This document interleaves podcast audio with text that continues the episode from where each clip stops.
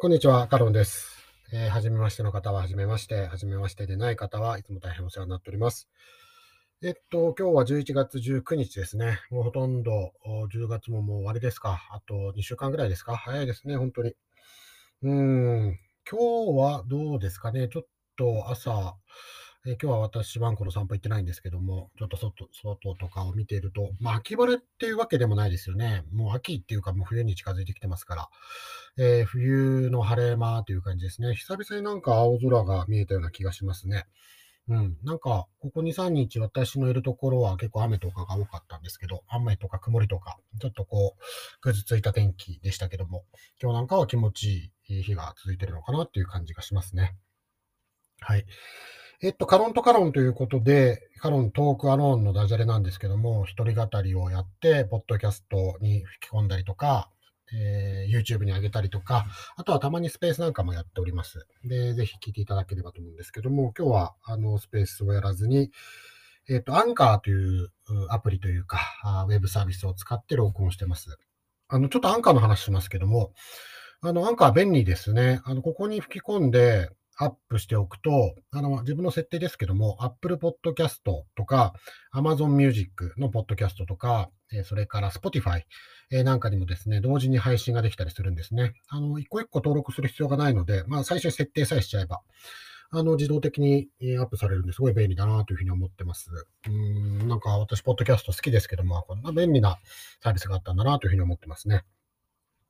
で、さらにですね、あの、単に自分の撮った音声をアップして、まあ、編集してアップして、いろんなポッドキャストに配信できるというだけではなくて、えー、っと、私は今、パソコンのやつ、ブラウザからやってるんですけども、ブラウザでですね、録音をスタートして、パソコンに向かって話すと、そのまま録音できるんですよ。で、これがですね、私が今まで使ってた アイシー レコーダーより音質が明らかに良くてですね、参ったなと、参ったなというか、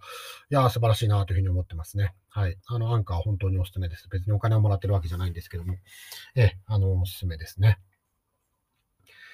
さて、今日どんな話をしたいかっていうと、まあ、昨日ですね、実はちょっと時間があったので、まだ自分の中でもこう、よく自分、こう、なんて言うんでしょう、整理ができてなかったことをスペースでつらつらと話していたんですよね。で、それについて、ちょっとまあ一晩置いて、もう一回自分でも聞き直して、まあ、前回のものより、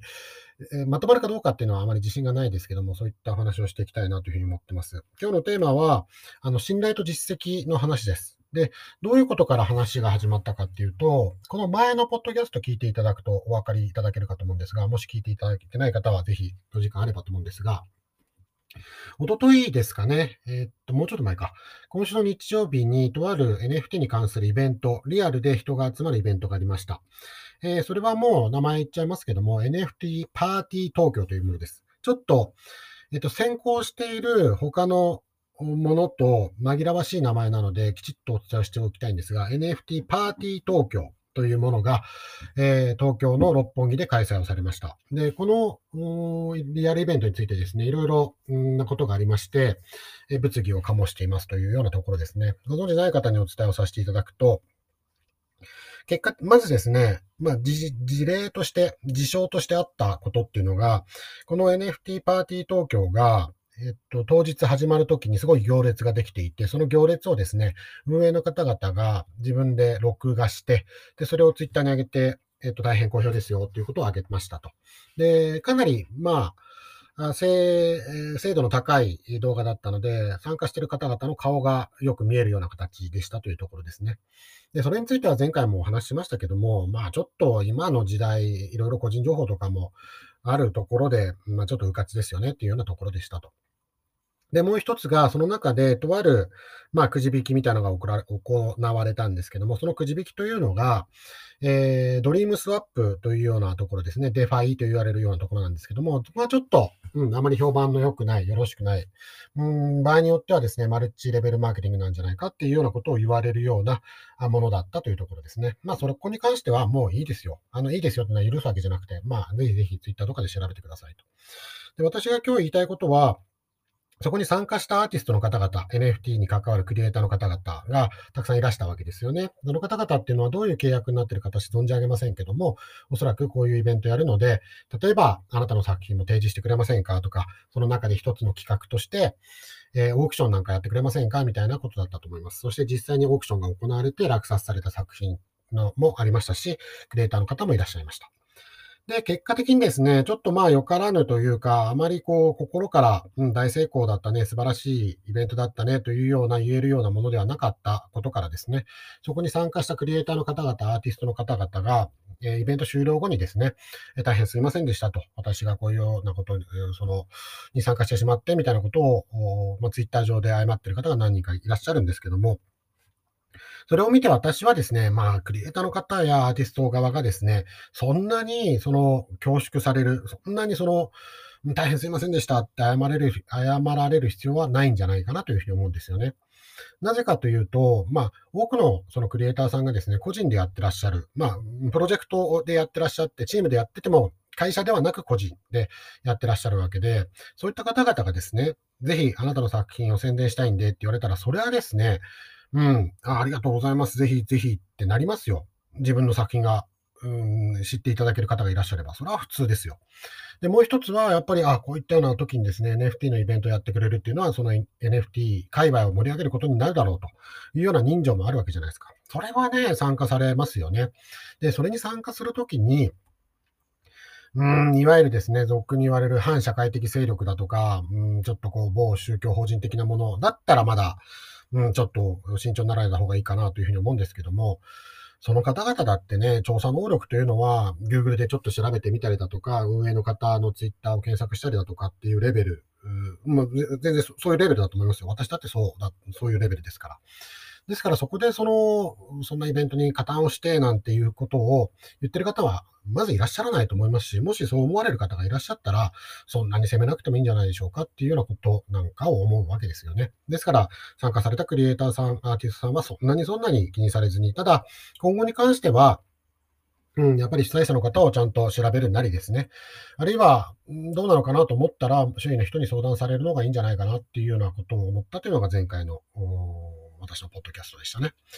で、結局、その、じゃあ、アーティストとかクリエイターの方々の中には、いや、こんなことがあると、そのイベントに誘われても、参加するのを躊躇しちゃいますよね。躊躇しちゃいますっていうようなことをおっしゃられる方がいらっしゃって、じゃあ、どういうようなところで見ていけばいいのかっていうようなことなんかを悩まれたり、うん、どうしたらいいのかなっていうことをつぶやいたりしている方がいらっしゃいました。で、結局のところ、うん、私もどうしたらいいのかな、一言ながら、うん、私だったらどうするかなっていうふうに考えたときに、やっぱり率直なところですね、信頼と実績なんだろうなっていうふうに思ったっていうのが今日、昨日の話でしたね。はい。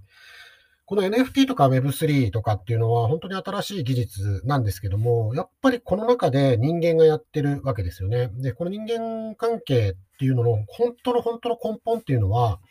人類ホモサピエンスが始まった時から、その時にはね、お金なんてありませんから、ホモサピエンスのその人間関係の方が先ですよね。で、お金というものがない時にどうやって社会活動がされていったかっていうと、これはいろんなその文化人類学の中にもありますけども、まあ信頼と実績だと、まあ、あの、信頼と実績っていう言葉を使ってるかどうかは別として、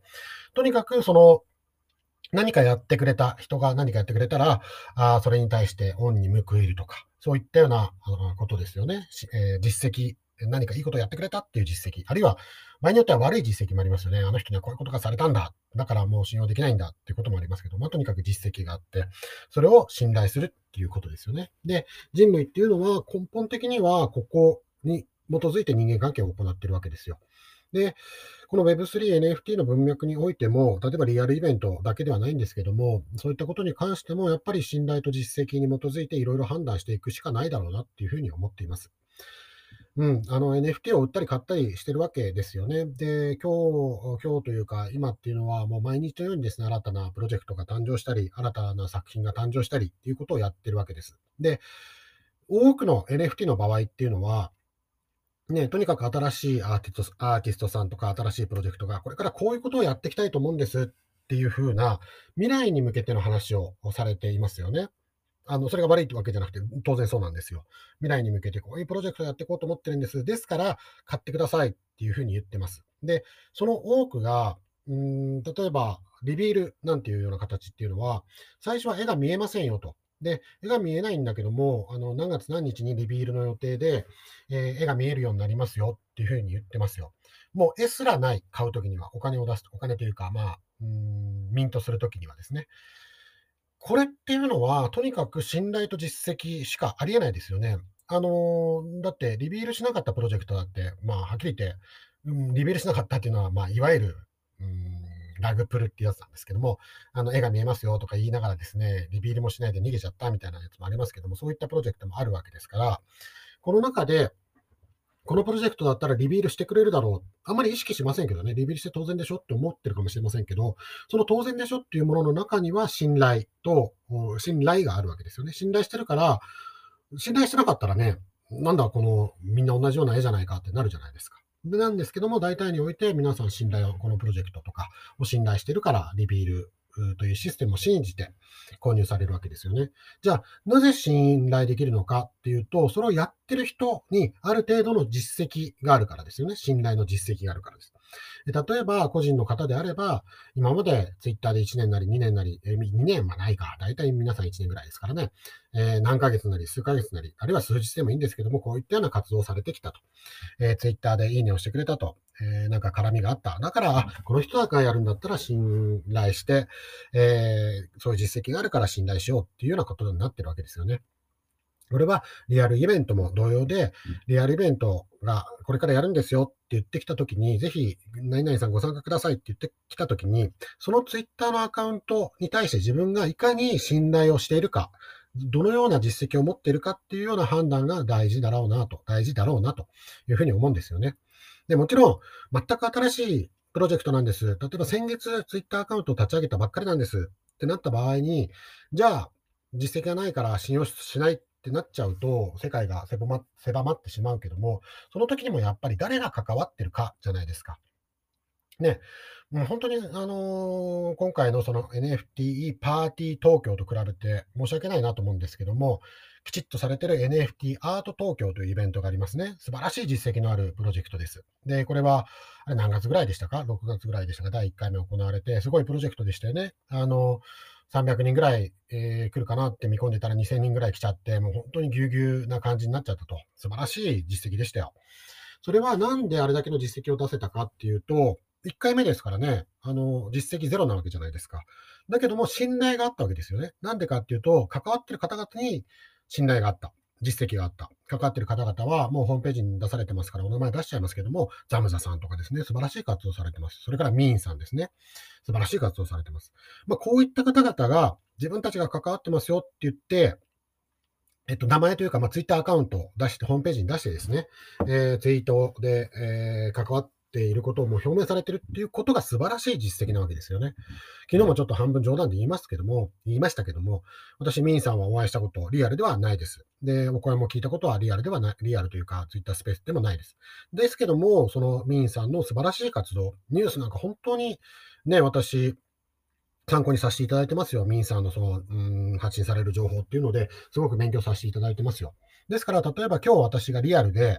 実際のフィジカルの世界でですね、身なりのいいスーツの着た方がですね、名刺出してきて、私、どこどこ商事のものですと、素晴らしい、ね、一部上場企業のもの、会社のものなんですよって言われたとしても、その人よりは実際には会ってないミンさんの方が信頼しますよ。なぜなら実績があるから。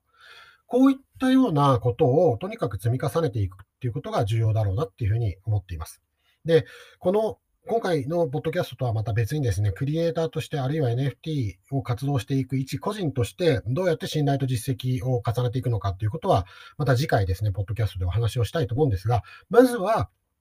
リアルのイベントにですね、まあ、参加するぐらいだったらね、なんか面白そうだから行ってみようっていう時には、誰が主催してようが、別にね、その自己責任ですから、でそこでなんか、マルチの勧誘とかが始まったら、ああ、これはマルチだと思って、パッて逃げちゃえばいいだけの話だと思うんですけども、自分も、主催者側よりにですね、参加する。つまり、例えば、じゃあ自分の作品を提供しますよとか、あるいは自分の作品を掲示してもらいますよっていう時には、きっちりとその主催者の実績というのを確認していくっていうことが大事なんだろうなというふうに思います。実績がまだないというプロジェクトであれば、じゃあ誰が関わってるのかっていうことをしっかりと見ていく必要があるでしょうね。で、昨日もちょっと申し上げましたけども、その エヌエフティー パーティー東京についてはですね、私はその、そこの裏にいらっしゃる方々っていうのは、まあ、はっきり言って知らなかったですけども、ピーティーエックス というですね、チケット販売のページを見て、うん、どう、どうかなっていうふうに思ったんですよね。うん。何がどう思ったかっていうとですね、その エヌエフティー パーティー東京の ピーティーエックス のチケット販売ページのところにですね、出展者のところに一つその、まあ、有名大学の名前があったんですよね。で、これ見てですね、正直言って、大学が名のある大学ですよ。立派な大学ですよ。箱根駅伝にも出てるような、まあ、そういうこと言うと、どんどんどんどん特定されていくんでやめますけど、まあ見れば、ピーティーエックス のページ見ればわかりますからね。その、そんな大学がね、今の段階で、フォロワーせんにんちょこちょこの、その、クラブでやるようなところに出展するわけないじゃないですか、大学として。ね。いや、今はない、今はないですよ。例えばにねんご、さんねんご、その ウェブスリー、エヌエフティー が一般的になったら、ね、大学の講演で、大学があの出展するっていうこともあると思いますけど、今はないだろうなっていうふうに考えましたよ。もしやるんだとしたら、その大学もですね、大学のプレスリリースとかするでしょうしね、せっかくこういう機会ですから、本当にやるんだとしたら。で、そんなんですね、今の大学のガバナンスっていうのは、あの管理っていうのはきちっとされてますから、もしね、部外者の人間が、本当にここに名前出てますけど、本当に出展するんですかって、問い合わせたら絶対教えてくれましたよ。めんどくさいから私やりませんけども、いや、これはうちは関係ないですね、みたいなことなんかもやるでしょうしね。で、蓋を開けてみれば、出展したのは、その大学本体ではなくて、大学のどこどこ同窓、同好会っていうようなところでしたよね。それはあり得るでしょうね。同好会がどこに参加しようが、大学は学生の自治として認めてますからね。まあ、そういったような、うん、ピーティーエックス というそのチケットを販売するようなところにそういったような誤解を招きそうな、うん、うん、ようなことを書いてるようなイベントなわけですよ。まあ、こういったようなところで判断をしていくっていうようなところだろうなというふうに思いますね。思いました。はい。で、リアルイベントっていうのは、やっぱり前回もお話ししましたけども、参加したら参加したで楽しいものですからね。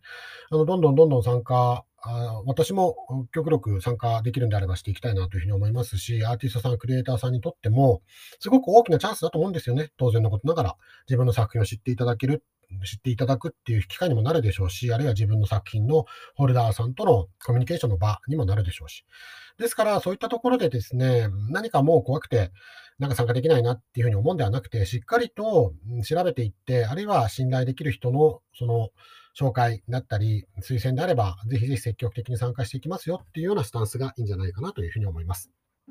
はい。これが一般的な、一般的なというか、エヌエフティー の方々に、エヌエフティー のアーティストさん、クリエイターさんに対する、私の今の思いですね。